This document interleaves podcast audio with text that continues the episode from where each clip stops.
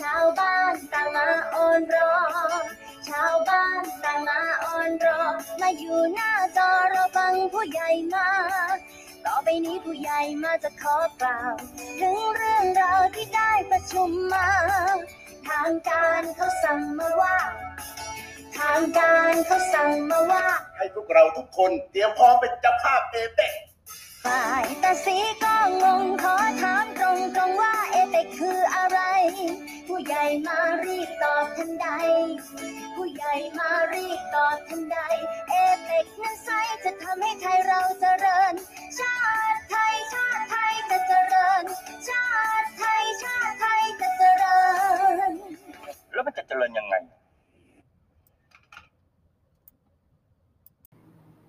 ค่ะ สวัสดีค่ะท่านผู้ฟัง ขอต้อนรับท่านผู้ฟังทุกท่านเข้าสู่รายการ SNC Lab Report รายการวิทยุออนไลน์ ที่จะร้อยเรียงสารพันเรื่องราว สรรหามาเล่า โดยหอสมุดพระราชวังสนามจันทร์สำนักหอสมุดกลางมหาวิทยาลัยศิลปากร ดิฉันนฤมลบุญญาณิบรรณารักการบริการสารสนเทศทำหน้าที่ผู้ดำเนินรายการค่ะ ค่ะก็ผู้ใหญ่มาก็มาถามคำถามให้เราชวนคิดนะคะ ว่าเอ๊ะแล้วเอเปกมันคืออะไรสำหรับวันนี้ก็น่าจะเป็นวันสุดท้ายแล้วนะคะสำหรับการประชุมสุดยอดผู้นำเอเปกซึ่งชาวกรุงแล้วก็ปริมณฑลบางส่วนนะคะก็ได้อานิสงส์การหยุดพิเศษนะคะเพื่อเอ่อให้การจราจรในกรุงเทพมหานครนะก็การอำนวยความสะดวกของการประชุมเป็นไปอย่างราบรื่นนั่นเองนะคะ ค่ะ การประชุมเอเปก2022นะนะคะหรือชื่อเต็มๆก็คือ Asia Pacific Economic Cooperation มีชื่อเป็นภาษาไทยอย่างเป็นทางการว่า การประชุมความร่วมมือทางเศรษฐกิจในภูมิภาคเอเชียแปซิฟิกหรือภาษาไทยเราก็มักจะเรียกทับศัพท์กันในคำย่อว่าเอเป การประชุมครั้งนี้นะคะก็ถือได้ว่าเป็นเวทีการประชุมความร่วมมือทางเศรษฐกิจในภูมิภาคเอเชียตะวันเอ่อเอเชียแปซิฟิกที่มีความสำคัญถึงระดับโลกเลยนะคะ เป้าหมายหลักก็คือเพื่อส่งเสริมการเปิดเสรีการค้าการลงทุน และความร่วมมือในด้านมิติสังคมและการพัฒนาด้านอื่นๆสำหรับสมาชิกของ ภาคีตรงนี้นะคะก็มีอยู่ทั้งหมด 21 เขตเศรษฐกิจด้วยกัน ก็คือออสเตรเลียบูไนดารุสซาเลม แคนาดา ชิลี จีน ฮ่องกง อินโดนีเซีย ญี่ปุ่น เกาหลีใต้ มาเลเซีย เม็กซิโก นิวซีแลนด์ปาปัวนิวกินี เปรู ฟิลิปปินส์ รัสเซีย สิงคโปร์ จีน ไทเป นะคะ และไทย รวมทั้งสหรัฐอเมริกา และเวียดนาม นะคะ ก็เป็น 21 เขตเศรษฐกิจที่เข้าร่วมประชุม และสำหรับในปี 2022 นะคะหรือว่า 2565 นี้นะคะประเทศไทยของเรานั้นก็ได้รับเกียรติให้เป็นเจ้าภาพการจัดการประชุมเอเปกตลอดทั้งปีท่านผู้ฟังหลายท่านอาจจะยังไม่ทราบนะคะว่าจริงๆแล้วเรามีการประชุมเกี่ยวเกี่ยวเนื่องด้วยเรื่องของเอเปกเนี่ยมาตั้งแต่ต้นปีแล้วนะคะ ก็อย่างเช่นในเดือนพฤษภาคมที่ผ่านมานะคะก็จะเป็นการประชุมรัฐมนตรีการค้าเอเปกแล้วก็จะมีการประชุมวาระอื่น ๆอีกนะคะในรัฐมนตรีชุดนู้นชุดนี้นะคะแต่สำหรับสัปดาห์นี้นะคะต้องบอกว่าเป็นช่วงสุดท้ายนะคะเป็นช่วงสุดท้ายเป็นช่วงเวลาสำคัญของการประชุมสุดยอดผู้นำเอเปกซึ่งในวันที่ 18-19เนี่ยค่ะก็จะเป็นไฮไลท์ของงานที่คาดว่าอยู่ในความสนใจของประชาชนทั่วไปนะคะ โดยการประชุมรัฐมนตรีเอเปกเมื่อวันพฤหัสที่ 17 ที่ผ่านมานะคะก็จะมีการจัดงานเลี้ยงรับรองผู้นำเขตเศรษฐกิจเอเปกและแขกรับเชิญพิเศษ พร้อมคู่สมรสในช่วงค่ำคืนที่ผ่านมานะคะที่หอประชุมกองทัพเรือ ในงานนี้ก็จะมีทั้งการแสดงนะฮะจากศิลปินอย่างพี่เบิร์ดนะฮะก็จะไปร่วมแสดงตรงนั้นด้วยนะฮะอยู่ในบรรยากาศของการประดับตกแต่งสถานที่จำลองประเพณีรอยกระทงและที่พิเศษไปกว่านั้นก็คือการท่องเที่ยวแห่งประเทศไทยนะคะหรือทททของเรา ก็ได้จัดกิจกรรมวิจิตเจ้าพระยา คะก็เป็นปรากฏการณ์แห่งแสงสีสุดยิ่งใหญ่ สร้างสีสันริมแม่น้ำเจ้าพระยายามค่ำคืน ซึ่งจริง ๆ แล้วงานวิจิตเจ้าพระยาเนี่ยนะคะก็จัดขึ้นตั้งแต่วันที่ 12 ถึง 27 พฤศจิกายนเลยนะคะ ก็เป็นการแสดงแสงไฟและเทคนิคพิเศษสมัยใหม่ ที่จะเล่าขานเรื่องราววัฒนธรรม โดยได้คัดเลือกพื้นที่ที่มีเอกลักษณ์ อันโดดเด่นสะท้อนให้เห็นถึงความหลากหลายด้านวัฒนธรรม ที่งดงามของสายน้ำที่คดโค้ง ไหลผ่านวัดวาอารามและย่านสำคัญ ที่แสดงถึงวิถีชีวิตริมน้นำสู่การเป็น landmark ทางธุรกิจของประเทศไทย โดยมีการเชื่อมโยง landmark 6พื้นที่เข้าด้วยกันนะคะตั้งแต่สะพานพระราม 8 ถึงศูนย์การค้าไอคอนสยาม ซึ่งในแต่ละพื้นที่นั้นก็จะมีรายละเอียดกิจกรรมที่แตกต่างกันไป และเปิดให้ประชาชนได้เข้าชมโดยไม่เสียค่าใช้จ่ายด้วยนะคะ ซึ่งการแสดงแสงสีตรงนี้นะคะนอกจากจะเป็นการต้อนรับการประชุมสุดยอดผู้นำเอเปกแล้วนะคะก็ยังเป็นการสร้างบรรยากาศการท่องเที่ยวแก่นักท่องเที่ยวทั้งชาวไทยและชาวต่างชาติ และยังเป็นการสร้างโอกาสทางธุรกิจให้กับผู้ประกอบการต่างๆด้วย พี่ฟ้องขออนุญาตแนะนำจุดที่จะสามารถเข้าชมได้นะคะใน 6 พื้นที่ก็คือบริเวณแรกก็คือสะพานพระราม8นะคะตรงนี้จะมีชื่อชุดการแสดงคือทอแสงวิจิตรการนะคะแสดงทุกวันนะคะวันละ 6 รอบอและแห่งที่ 2 ก็คือป้อมวิชัยประสิทธิ์นะคะเราจะมีการแสดงในชุดวิจิตรปราการธารธารานะคะแสดงทุกวัน 6 รอบเหมือนกันนะคะตรงนี้ก็จะมีเอฟเฟกพิเศษด้วย 4 วัน และในจุดที่ 3 ก็คือวัดกัลยาณมิตรวรมหาวิหารนะคะแต่ตรงที่จะแสดงนฤมิตวิจิตรนาฏกรรมนะคะตรงนี้ต้องบอกว่าเป็นไฮไลท์สำคัญอันหนึ่งของงานเลยเหมือนกันนะคะ แสดงวันที่ 18 ถึง 20 และ 25 ถึง 27 วันละ 3 รอบเท่านั้นนะคะ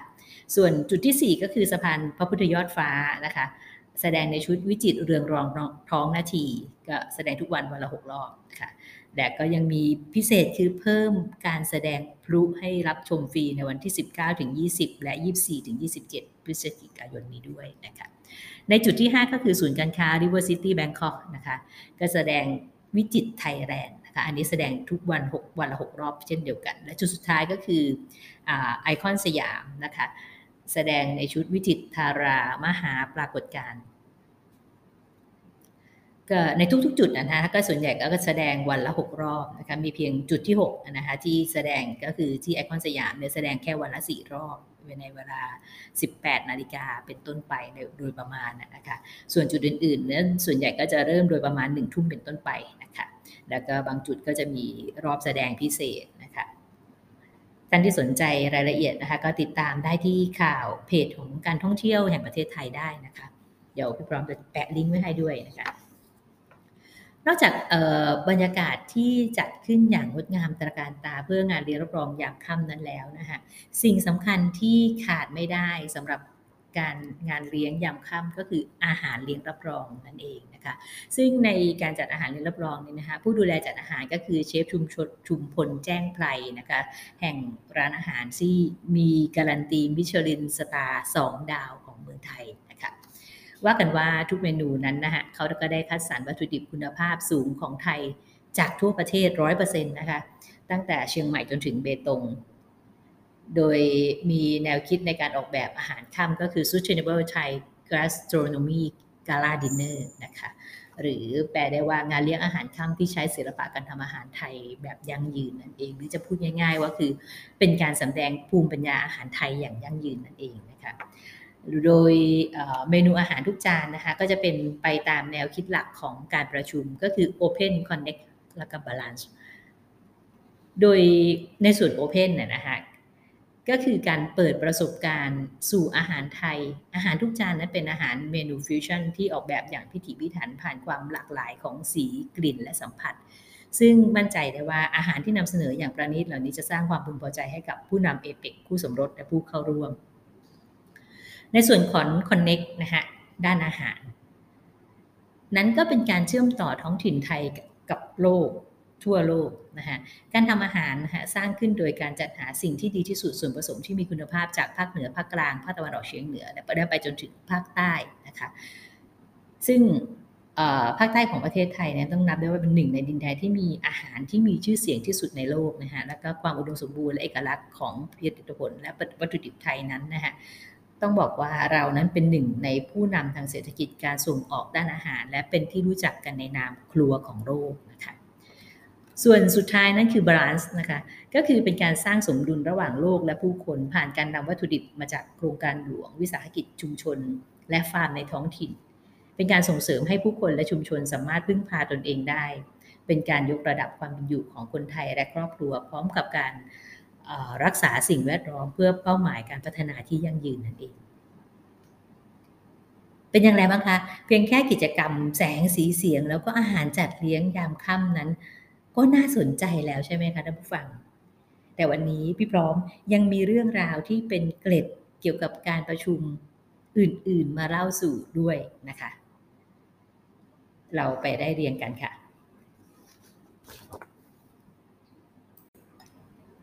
ค่ะเกรดอื่น ๆ ที่น่าสนใจเรื่องแรกที่พี่พร้อมจะนำมาเล่าสู่ท่านผู้ฟังนั้นก็คือในส่วนของชื่อการประชุมนะคะชื่อการประชุมที่เรามักจะเรียกย่อ ๆ ว่า APEC AP APEC นะคะที่มีชื่อเต็มว่า Asia Pacific Economic Cooperation นะคะก็มีมีชื่อย่อคือ APEC ซึ่งชื่อนี้นะคะก็เป็น หรือชื่อชื่อเป็นทางการว่าการประชุมความร่วมมือทางเศรษฐกิจในภูมิภาคเอเชียแปซิฟิกเนี่ยนะคะก็เป็นชื่อที่กระทรวงต่างประเทศนะคะได้ร่วมกับราชบัณฑิตยสถานกำหนดขึ้นนะคะแต่ท่านฟังสงสัยไหมคะว่า ชื่อย่อการประชุมภาษาไทยทำไมเราเห็นมีการเขียนทั้งเอเปกที่สะกดด้วยกอไก่ และเอเปกที่บางที่บางแห่งก็สะกดด้วยเป็ก อควายนะคะวันนี้ไปพร้อมมีข้อมูลจากคลังความรู้ของสำนักงงานราชบัณฑิตยสภามาฝากค่ะ ท่านว่าการเขียนทับศัพท์เอเปกนะฮะตามราชบัณฑิตนั้นคือสะกดด้วยกอไก่นะคะก็โดยอาศัยหลักเกณฑ์ 2 ข้อ นั่นคือข้อแรกคำทับศัพท์ที่ผูกขึ้นจากตัวย่อ ซึ่งอ่านออกเสียงได้เสมือนคำคำหนึ่ง ก็คือเอเปกเราอ่านเป็นคำถูกไหมคะ มีได้ออกเสียงเรียงตัวอักษรออย่างเช่น YMCA อย่างเงี้ยนะคะก็เป็นเป็นตัวเป็นเป็นเราออกเป็นตัวอักษรไม่ได้ออกเป็นคำแต่เอเปกนั้นออกเป็นคำนะคะท่านก็ว่าให้เขียนตามเสียงที่ออกและไม่ต้องใส่จุด ส่วนหลักเกณฑ์ข้อที่2นะคะก็คือจากตารางเทียบเสียงพยัญชนะภาษาอังกฤษ ตัว C ซึ่งเป็นพยัญชนะต้น หากตามมาด้วยตัว A O U R L ก็ให้แทนด้วยคอควาย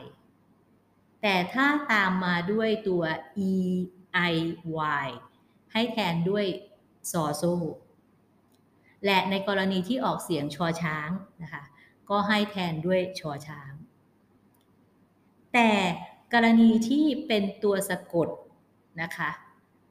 ตัว C นะคะ กรณีที่เป็นตัวสะกด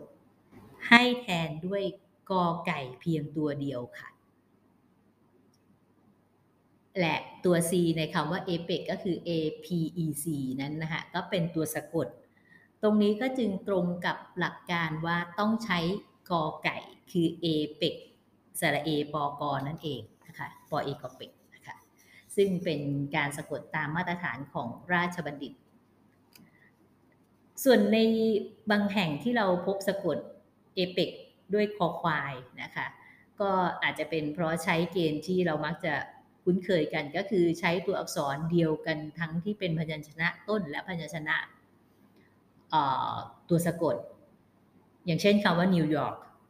เรามักจะพบคนสะกดด้วยคอควายก็คือยอยักษ์ออ่างรอเรือกระรันแล้วก็คอควาย ซึ่งจริงๆแล้วคำนี้ราชบัณฑิต จะเขียนว่านิวยอร์กกอไก่นะคะยอยักษ์ออ่างรอเรือกระดันกอไก่ ส่วนที่มีผู้อธิบายว่าเมื่อถอดตัวสะกดจากภาษาอังกฤษ ราชบัณฑิตกำหนดว่าหากการใช้กอสะกดทำให้ทับซ้อนกับคำในภาษาไทยที่มีความหมายอยู่แล้วก็ให้เลี่ยงเป็นกอควายแทนได้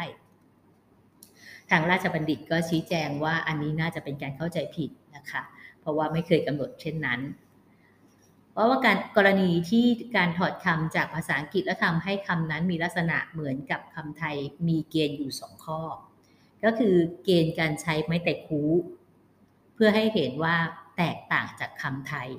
อย่างเช่นคำว่า lock เอ่อขออภัย lock L O G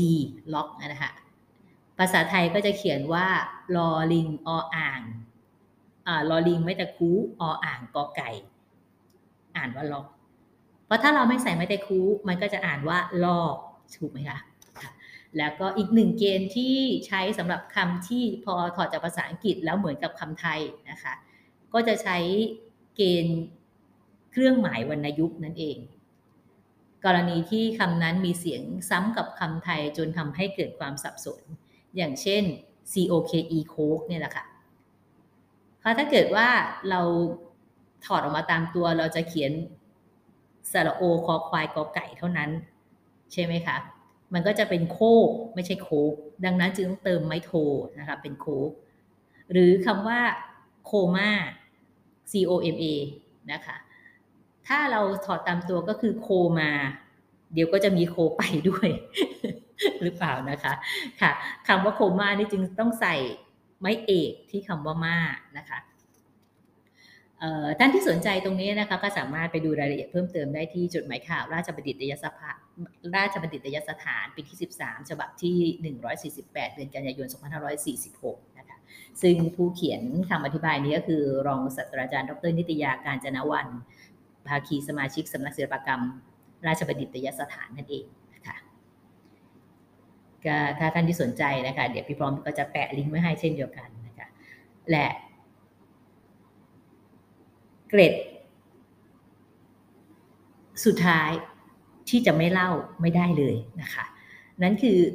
โลโก้เอเปก2022 ที่เราเห็นเป็นลูกๆกลมๆ บางคนอาจจะมองว่าเป็นตะก้อหรือเปล่านะคะ จริงๆแล้วโลโก้อันนี้คือฉลองค่ะก็อย่างที่ได้กล่าวไปนะคะว่าการประชุมเนี่ย เอเปกเนี่ยนะคะก็เป็นการประชุมเพื่อกำหนดมาตรฐานและก็นโยบายในประเด็นใหม่ ๆ ของโลก ซึ่งจะช่วยให้สมาชิกได้ปฏิรูปและยกระดับมาตรฐานเศรษฐกิจให้มีความทันสมัยเป็นสากล เสริมสร้างศักยภาพและความสามารถในการแข่งขันให้แก่ภาครัฐ และก็ภาคเอกชน ดังนั้นการที่ไทยได้เป็นเจ้าภาพจึงเป็นโอกาสสำคัญที่จะเป็นผู้นำในการ ร่วมกันขับเคลื่อนกำหนดนโยบายและทิศทางของภูมิภาคให้เป็นที่ประจักษ์ต่อประชาคมโลก สิ่งสำคัญอันหนึ่งที่เจ้าภาพจะต้องดำเนินการก็คือการกำหนดตราสัญลักษณ์เอเปกซึ่งในแต่ละปีก็จะเปลี่ยนไปตามอัตลักษณ์และบริบทของเขตเศรษฐกิจเจ้าภาพนั่นเองค่ะ และสำหรับในปี 2565 หรือ 2022 นี้นะคะ ซึ่งไทยเราเป็นเจ้าภาพเนี่ย ก็มีการส่งผลงานเข้าประกวดเพื่อคัดเลือกเป็นตราสัญลักษณ์เอเปก2022 เนี่ย รวมทั้งสิ้นทั้งหมด 598 ผลงาน แต่มีเพียงผลงานชิ้นเดียวที่ได้รับคัดเลือก นั้นคือตราสัญลักษณ์รูปฉลองซึ่งการเลือกใช้สัญลักษณ์ฉลองเนี่ยนะฮะที่ที่บางที่นี่อาจจะเรียกว่ากะลอม หรือส่วนทางทางภาคเหนือก็จะเรียกว่าช้าลอมเนี่ยนะคะซึ่งเป็นภาชนะจักสารใช้ใส่สิ่งของ แล้วก็สื่อถึงการค้าขายของไทยมาแต่โบราณ ผู้ออกแบบนั้นก็คือนายชวนนท์วงตระกูลจงนะคะซึ่งเป็นนิสิตคณะสถาปัตยกรรมศาสตร์จุฬาลงกรณ์มหาวิทยาลัย โดย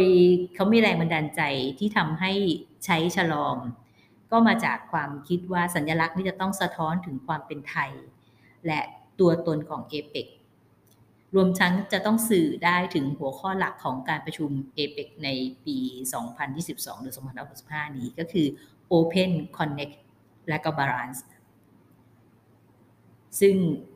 ก็จะสอดคล้องกับการทำอาหารด้วยนะฮะ ก็จะมีทั้ง Open Connect แล้วก็ Balance โดย Open นั้นนะฮะ ก็สื่อในความว่าชาลอมนั้นมีลักษณะปลายเปิดไว้ใช้ใส่สิ่งของต่างๆ จึงสื่อถึงการค้าการลงทุนที่เปิดกว้างค่ะส่วน Connect ก็เพราะว่าชะลอมนั้นเป็นสิ่งบรรจุสินค้าหรือสิ่งของสำหรับใช้ในการเดินทางการขนส่งเปรียบได้กับ ความเชื่อมโยงระหว่างกันในภูมิภาค รวมถึงการฟื้นฟูความเชื่อมโยงด้านการเดินทางและการท่องเที่ยวด้วย ในส่วนของ Balance นั้นนะคะชะลอมทำจากวัสดุธรรมชาติเป็นมิตรต่อสิ่งแวดล้อม เส้นตอกไม้ไผ่ที่สอดประสานกันนั้น ก็มีทั้งความแข็งแรงแบบยืดหยุ่นเหนียวแน่นคงทน ช่วยอบอุ้มส่งเสริม การเจริญเติบโตด้านเศรษฐกิจภูมิภาคให้มั่นคง มั่นคงยั่งยืนและครอบคลุม สอดคล้องกับรูปแบบเศรษฐกิจชีวภาพเศรษฐกิจ หมุนเวียน และเศรษฐกิจสีเขียว หรือ Bio Circular Green Economy ที่เรามักจะเห็นตัวย่อว่า BCG ซึ่งตรงนี้นะคะต้องบอกว่า BCG นั้นเป็นวาระสำคัญของไทยที่จะผลักดันในเวที APEC 2022 นี้ด้วย ซึ่งก็สอดคล้องกับยุทธศาสตร์การเป็นเจ้าภาพที่เน้นให้ประชาชนไทยตระหนักเข้าใจและใช้ประโยชน์มีส่วนร่วม ในรายละเอียดของโลโก้ฉลอมนะคะก็จะมีเส้นตอกเป็นไม้ไผ่สารกันเป็นฉลอม 21 ช่อง ซึ่งก็สื่อถึง 21 เศรษฐกิจสมาชิกเอเปกนั่นเองนะคะ ส่วนสีที่ใช้นะคะก็มีสีตอก 3 สี ก็คือสีน้ำเงินนั้นสื่อถึง Open ก็คือการเปิดกว้าง สีชมพูนั้นสื่อถึง Connect Connect การสร้างความสัมพันธ์เชื่อมโยง และสีเขียวนั้นก็สื่อถึง Balance หมายถึงความสมดุลระหว่างกันนั่นเอง ส่วนในรูปแบบเศรษฐกิจชีวภาพเศรษฐกิจหมุนเวียนและเศรษฐกิจสีเขียวนะคะที่ไทยจะผลักดันในการประชุมครั้งนี้ที่เราเรียกย่อๆว่า BCG นั้นนะคะก็คือตัวย่อจาก Bio Circular และก็ Green เป็นเศรษฐกิจแนวใหม่ที่กำลังเป็นเมกะเทรนสำคัญของโลกเลยนะคะ ที่ทั้งภาครัฐและก็เอกชนเนี่ยต่างก็ให้ความสำคัญ ซึ่งมีเป้าหมายสำคัญก็คือการปกป้องสิ่งแวดล้อมลดปัญหาโลกร้อนที่กำลังบั่นทอนทรัพยากรโลกนั่นเอง โดย B นั้นก็คือเศรษฐกิจชีวภาพ หรือ bio economy นะคะเป็นเศรษฐกิจที่เน้นการใช้ประโยชน์จากทรัพยากรทรัพยากรชีวภาพอย่างคุ้มค่า